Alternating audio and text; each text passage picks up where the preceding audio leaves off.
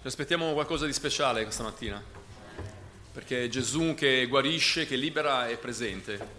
E per noi è garanzia che ci, saranno, ci sarà un risultato meraviglioso.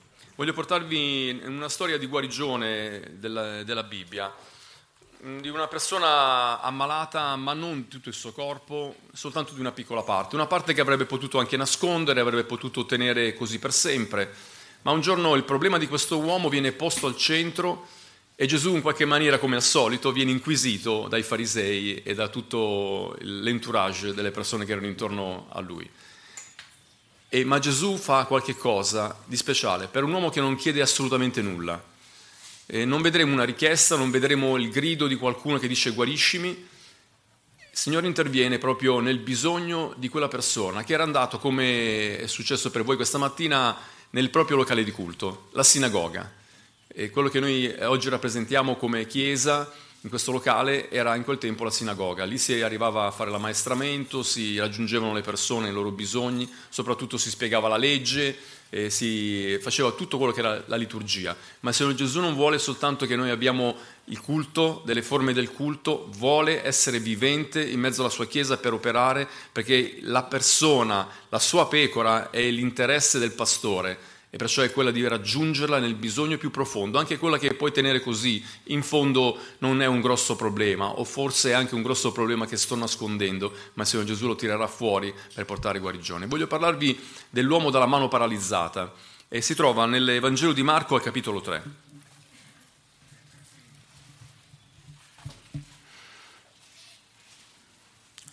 Vangelo di Marco, capitolo 3.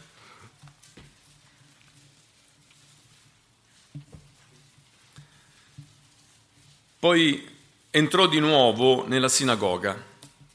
Là stava un uomo che aveva la mano paralizzata e lo osservavano per vedere se lo avrebbe guarito in giorno di sabato, per poterlo accusare. Egli disse all'uomo che aveva la mano paralizzata, alzati là nel mezzo. Poi domandò loro, è permesso in giorno di sabato fare del bene o fare del male? Salvare una persona o ucciderla? Ma quelli tacevano. Allora Gesù, guardateli tutti intorno con indignazione, rattristato per la durezza del loro cuore, disse all'uomo, stendi la mano. Egli la stese e la sua mano tornò sana. I farisei, usciti, tennero subito consiglio con gli erodiani contro di lui per farlo morire. Gesù entra di nuovo nella sinagoga. Per diverso tempo la sinagoga è stato il luogo dove si è predicato anche l'Evangelo.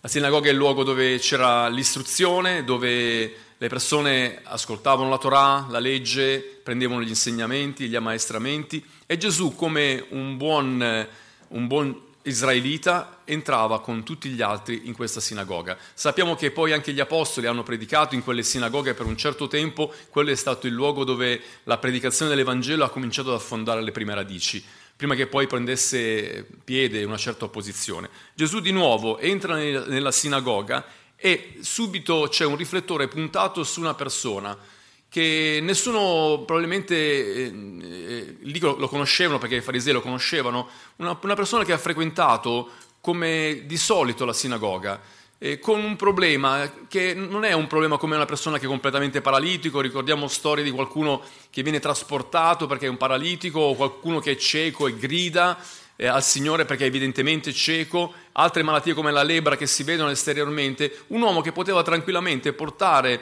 il suo problema e nasconderlo dentro una tasca. Poteva tenerlo lì. In fondo c'è gente che sta peggio di me. Io posso vivere la mia vita, mi accontento, probabilmente avrebbe vissuto il resto della sua vita con sua, eh, questo suo problema fisico che chiaramente sappiamo che a livello personale può portare delle gravi conseguenze perché una persona che ha una mano paralizzata tante cose non le può più, le può più fare, però all'esterno sembrava che tutto andasse in una certa maniera.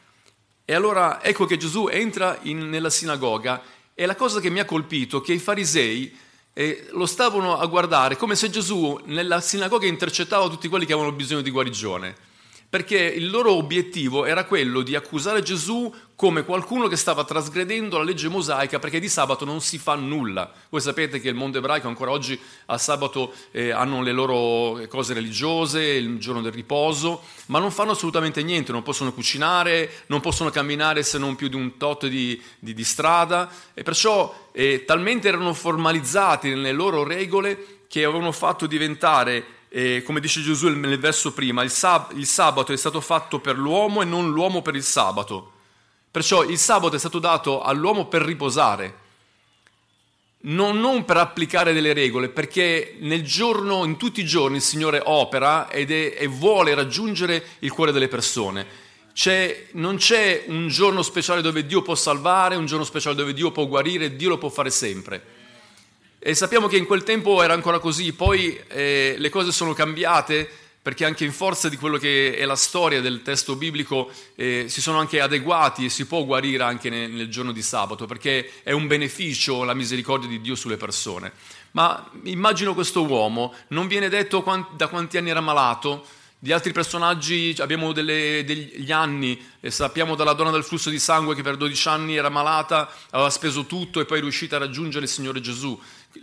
Si racconta qualcosa di più della sua storia, della sua intenzione di andare verso Gesù. Di quest'uomo non si sa niente, non sappiamo che cosa ha detto il Signore probabilmente non gli ha detto niente, non sappiamo da quanto tempo era malato, era qualcuno che si, no? si nascondeva in mezzo alla sinagoga faccio il mio dovere religioso, vado come ho fatto, non so, giorni, mesi, anni, tornerò a casa mia. Ma Gesù vuole raggiungere il bisogno più profondo della nostra vita, quello che abbiamo nascosto probabilmente nel tempo anche a noi stessi, ma quello che è stato anche quello che abbiamo nascosto agli altri, quello che abbiamo potuto mettere in una tasca e nessuno l'ha più visto. Gesù entra in quel luogo e noi potremmo dire chi era il malato in quel luogo? Il malato eh, dal soggetto sembra essere soltanto l'uomo questa, con questa mano paralizzata, ma c'erano delle persone in quel luogo che avevano una malattia che era nascosta come la malattia fisica di quest'uomo che aveva la mano paralizzata e si chiama durezza di cuore. Farisei, erodiani erano lì e aspettavano che Gesù facesse quel miracolo quel, verso quell'uomo, non so perché, forse come dire, ma figurate se non, non guarirà anche oggi come ha fatto tantissime volte.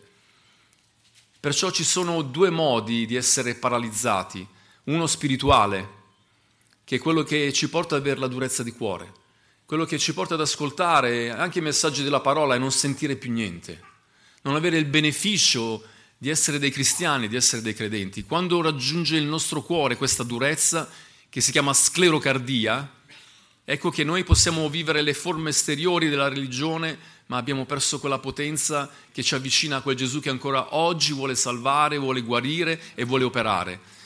Noi sappiamo che siamo in un percorso dove abbiamo l'obiettivo di raggiungere il nostro nuovo locale di culto, ma noi vogliamo che il Signore possa eh, lavorare le mura spirituali che sono, che sono persone, persone che devono essere raggiunte continuamente da questa grazia di Dio che guarda intorno e a volte anche in maniera, forse dovremmo vergognarci di questo, ci guarda con indignazione. L'abbiamo letto nella scrittura, guardò intorno, era indignato ed era rattristato per la loro durezza di cuore. E intanto quell'uomo stava in mezzo alla sala. Gesù gli ha comandato, vieni, mettiti qui in mezzo. Ecco, questa cosa di metterti in mezzo è una cosa che Gesù ha fatto almeno tre volte nella Bibbia. Ha preso qualcuno e l'ha fatto mettere in mezzo. Non c'è una richiesta. Quell'uomo non ha chiesto di essere guarito, ma Gesù opera perché è Lui che viene incontro a noi, perché a volte noi ci siamo abituati a vivere la nostra vita come ormai siamo entrati in quella forma di routine, ma il Signore viene e ci tira in mezzo. Ti porta fuori dalla massa per dire tu hai un bisogno e io sono pronto a poterlo risolvere. Mettiti lì in mezzo, non nasconderti come hai fatto sempre con la tua mano, ma mettiti lì in mezzo e poi lo lascia lì un secondo e si rivolge agli altri ma secondo voi oggi è il tempo di guarigione? Oggi è tempo di salvezza? Secondo voi oggi è questo tempo? o ci nascondiamo nei nostri riti, nelle cose che facciamo, anche nei nostri canti, tutto quello che giustamente facciamo e continuiamo a farlo sempre meglio. Ma il Signore viene e si rivolge a ognuno di noi. Noi vogliamo aspettarci che nei nostri incontri il Signore possa ancora raggiungere le persone, le possa raggiungere nel bisogno più profondo. Io non so mi hai messo il tuo cuore, non so qual è la tua relazione con Dio, non so tutte le cose che invece Gesù conosceva di quelle persone. Gesù conosce il pensiero del tuo cuore, come conosceva il pensiero di quelli che andavano nella sinagoga. Ma tutti quanti insieme fa questa domanda, ma oggi è possibile che salvare una persona o ucciderla? Come uscirai da questo luogo? Oggi questa predica qualcuno direbbe ma acciso. Io voglio che questa parola possa raggiungere i nostri cuori perché oggi è il tempo che il Signore guardando intorno a noi ci dice ma vi aspettate che succeda qualche cosa all'interno della vostra sinagoga? Pensate che oggi è tempo di grazia? Qui io ce l'ho il vostro permesso, è permesso in un giorno di sabato fare del bene o fare del male. Signore, quando io entro alla tua presenza, voglio che tu possa fare il massimo del bene che puoi fare. E allora ecco che in quel luogo c'erano tanti malati in maniera diversa e Gesù vuole raggiungere i cuori di tutti quelli. Ed ecco che dopo che ha parlato con questi farisei si rivolge di nuovo a quell'uomo che era fermo lì in mezzo. Non so dirvi, potremmo fantasticare il suo pensiero, potremmo andare avanti eh, facendo delle ipotesi, cosa ha pensato, cosa ha detto. Quello che mi interessa è che quest'uomo ubbidisce al comando del Signore Gesù. Era lì in mezzo e me lo immagino con le mani nella, nella tasca. E lui gli dice stendi quella tua mano, tirala fuori. Quello è il tuo vero problema. Non ci devi convivere. La malattia, la morte è subentrata con il peccato, ma Gesù è venuto per recuperare questa umanità, per ridare la salvezza, per raggiungere il bisogno più profondo. A volte lottiamo con dei bisogni mentali, con dei bisogni dell'anima, dei bisogni fisici. A volte abbiamo gettato la spugna e ci siamo accontentati di, di traghettare la nostra esistenza nella rassegnazione. Voglio aspettarmi che Dio possa fare ancora dei miracoli tra di noi. Ma mentre il Signore mi parla, parla direttamente al mio cuore dice esponi quello che è il tuo problema. Tira fuori quella mano che hai sempre tenuto nascosta. Falla vedere, non ti vergognare perché se noi confessiamo il nostro peccato al Signore, Lui è pronto per poterci perdonare. Se io mi giustifico, lo nascondo, certamente potrebbe essere nascosto per tutta la vita. Ci sono persone che hanno tenuto nascosti dei segreti finché sono arrivati alla loro morte. Ma non è questa la vita che il Signore ha voluto che noi vivessimo. Perché il Signore ci ha promesso una vita esuberante. E io non voglio meno di quello che il Signore mi ha promesso come cristiano non è una questione di denominazioni dove tu andrai in chiesa dopo di questo posto, se non sei chiaramente di questa comunità. Quello che importa è che tu hai un contatto personale con Gesù. Signore, ma io non ti ho chiesto niente, pensavo di fare una riunione e tornarmene a casa mia. Mentre invece il Signore Gesù dice no, ti tiro in mezzo e voglio che esponi il tuo vero problema. È una sfida per noi. Signore, sono malato, ho bisogno di essere guarito. Signore, io non, non ho ancora certezza di essere salvato. Lo so che frequento la Chiesa anche da tempo. Sapete, noi come figli di credenti abbiamo vissuto una certa adolescenza dove eh, c'era questa, questo, quasi questo dubbio di sapere se eri salvato, perché eri stato educato in una fede evangelica, entravi quasi normalmente nella vita cristiana. E molti fra i ragazzi non erano sicuri di essere salvati, non importava quanta dottrina avevi, quanta scuola domenicale avevi fatto, c'è un momento nel quale il Signore si incontra con te e tu ti porti lì davanti e devi dire ma veramente sono un peccatore? Io sono nato in una famiglia di credenti. Possibile che devo dire di essere il peggiore di tutti? Sì, esponi questo perché se non succede questo il Signore non ti può guarire, il Signore non ti può perdonare. Potresti anche nominare la Bibbia a menadito, ci sono persone, che, dei ragazzi capacissimi di trovare testi biblici velocemente, si ricordano tantissime cose, ma il vero problema è che dobbiamo esporre la nostra mano, quella mano che è paralizzata, una vita paralizzata, vi ripeto per l'ennesima volta, non è una questione di essere religiosi e avere le nostre forme del culto, significa entrare in contatto con un Gesù che mi viene a cercare. Qui non c'è qualcuno che va a cercare Gesù, non è neanche un figlio prodigo che torna, è Gesù che interviene scavando e mettendo in centro questa persona. È successo anche altre volte, voglio ricordarvi la donna dal flusso di sangue, 12 anni era malata, voleva andare da Gesù, aveva le ultime forze, aveva speso tutti i soldi per poter ancora ricevere guarigione, voi sapete bene che non l'aveva ricevuta, indebolita e in più la legge con questa storia del flusso di sangue gli impediva di toccare le persone perché le avrebbe rese impure. E questa donna dice devo andare segreto, in segreto a toccare il lembo della veste di Gesù. Sapete in quel tempo non soltanto Gesù e non soltanto questa vedova voleva toccare il lembo, ma tante persone sapevano che c'era virtù e andavano a toccare Gesù, andavano a toccare questa, il suo vestito, era sempre pieno di gente intorno a lui, ma questa donna con le ultime forze arriva e va a toccare la, il lembo della veste del Signore. Gesù si volta di colpo e dice chi mi ha toccato? Sapete la storia? I discepoli dicono ma come tutti ti stanno stringendo da tutte le parti come chi ti ha toccato? Qualcuno mi ha toccato. Tira fuori quella donna da, la, dalla folla e questa donna, la scrittura dice che gli raccontò tutto perché pensava di rimanere nascosta, prendersi la sua guarigione e tornarsene a casa, ma Gesù la tira in mezzo. È quello che fa il Signore Gesù. Tu non sei in una massa di persone dove non hai la tua identità, non hai la tua storia, dove vieni assorbito da tutto il resto in maniera omogenea. Il Signore Gesù viene e ti prende nella sinagoga, ti prende in mezzo a una folla, viene direttamente verso di te e quello diventa il tuo giorno, il giorno, il giorno dove il Signore Gesù compie un'opera straordinaria. E allora per andare verso la conclusione di questo messaggio, che sicuramente sarà un breve messaggio, ma non misuriamo certamente il, il, valore del messaggio dalla lunghezza del messaggio, ma dall'effetto che ha sulle persone. Anche qui c'è una storia brevissima, l'abbiamo letto forse in un minuto, ma l'effetto è quello che noi vogliamo avere oggi. Una persona riceve guarigione, altre no. Chi aveva la durezza di cuore esce fuori dalla sinagoga e abbiamo letto nell'ultimo versetto che i farisei usciti tennero subito consiglio con gli erodiani contro di lui per farlo morire. Una morte nel cuore, una morte nei loro riti, una morte nella loro religione e una morte che hanno vissuto e che hanno operato fino alla fine contro chi era invece il, il massimo di quello che poteva essere l'opera di Dio nella loro vita. Il Signore avrebbe potuto guarire quelle persone dalla durezza di cuore, ma quelle persone usciranno fuori, farisei e quant'altro c'era là dentro, per fare morire Gesù.